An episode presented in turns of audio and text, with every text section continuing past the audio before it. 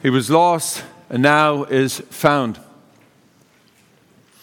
When I was a, young boy, uh, one Christmas, um, uh, my mom took us out shopping for Christmas along with several of my other brothers. And um, I remember we were in this department store, and you know, when, you kid, when your parents are going shopping for Christmas, you kind of get bored with a lot of stuff. So I was playing uh, among the, you know, when they hang the, the clothes on those, uh, the rotating thing. So I had, I was playing among the, the pants and the shirt, and I was running in and out of them, and I was hiding, and I would jump out, and I'd see my mom's legs, and I would run around and hide again, and I'd come out, and I'd see my mom's legs, and and then eventually I did this, I don't know, it just felt like only for a couple of minutes, obviously it was longer. Um, and then I look out and I see uh, my mum's legs and I go to her and it wasn't my mum. And so, of course, uh, at that moment, I let out a, a, a screech like a, a, banshee.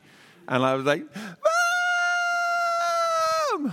And of course, she knew that screech. And so she, uh, she came running. Now, I, I, I was so mad at her.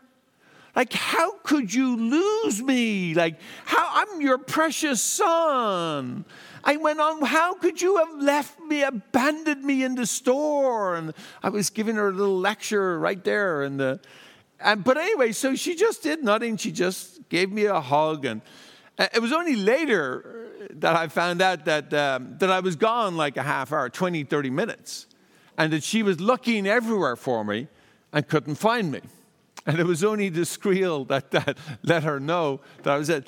And, and it's funny, you know, I, I, thought of that because uh, why, why, do I bring that up? It's because I think that's often the way it is in life that, uh, that we're lost and we don't even know it.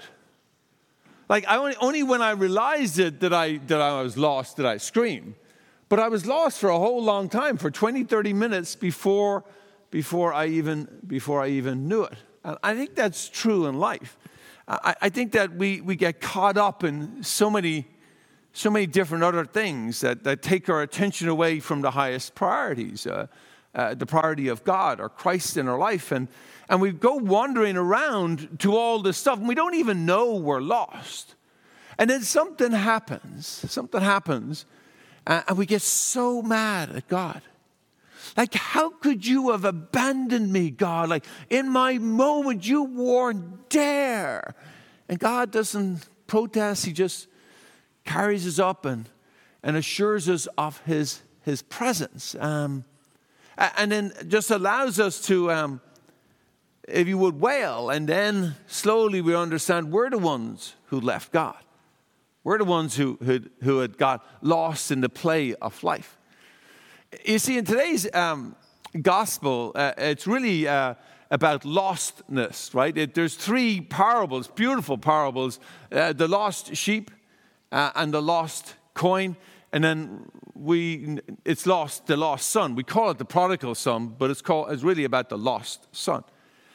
And here's what it is we have to break it open a little bit because it tells us a whole lot about God and when we're lost, what does He do? You see, the first two is um, the lost sheep. This is uh, typical Luke, right? He gives one for the men and one for the women, right? But he asks a really important question at the very beginning. This question, just Joe, can you turn that up just a tad? My voice is getting weak. Um, it, it, he asks this question Who among you would not leave the 99 the desert and go f- searching for the one? Now, if you're a shepherd in that time, the answer would would be what? No one in their right mind. No shepherd in his right mind would leave 99 good sheep for one that would be lost.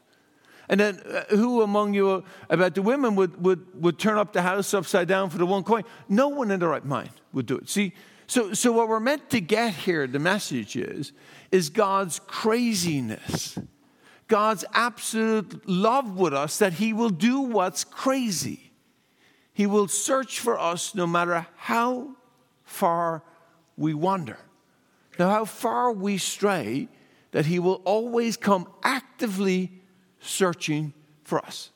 So that's the first message that he assures, and that's why, you know, he is he's talking to the Pharisees and the scribes who are complaining about him because he's going to the lost. He's going out to the lost and, and, and they're complaining about it. Now, the, the next parable is super important about his disposition about when he finds them after they're lost. What is the father like? And, and that's what, what we really should call is the prodigal father, not the prodigal son, because it's about the lost son and the prodigal father who does something crazy.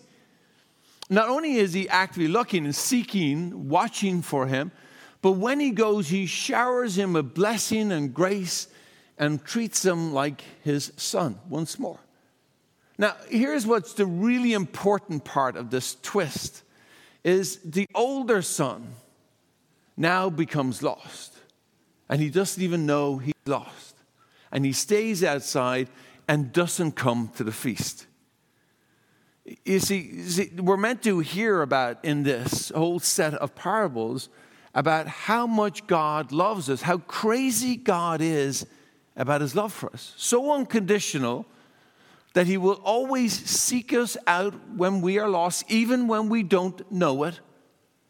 And he will and we do make our way back. And then when we do come to our senses like the lost son, and we do make our way back, he showers us with his mercy and grace, blessing, showering us like his, his only son. Right? That's, that's the message we're meant to hear over and over again. Now, here's what's really important is, is a lot of us feel well, we come to church here all the time and, and you're all regulars and, and it's wonderful. And so we might have a tinge feeling like that older, that older brother that, that is the faithful one. And why are you giving, why are you giving so much to the younger son who lived a life of dissipation, uh, spending all the, the property on prostitutes, as he said, right? Um, but we're meant to celebrate. See, this is about the feast. And uh, if God, uh, here's the most important part of this God is going to search you and I out when we are lost, even when we don't know it. Then He's going to do it for every single other person, no matter how far they have strayed. And so that's why the doors need to be always open. We need to recognize that we ought to be like God the Father and be merciful and to welcome back all, no matter how far they've strayed and no far, how far they have gone away. That we welcome them, always welcome back. So, what does that look like for us?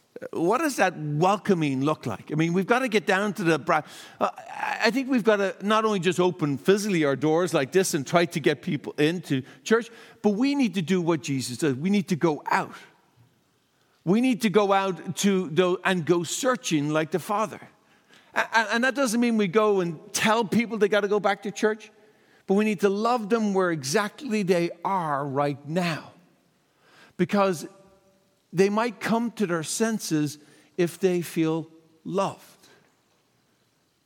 They might come to their senses if they feel loved, and that love that comes through us comes from God.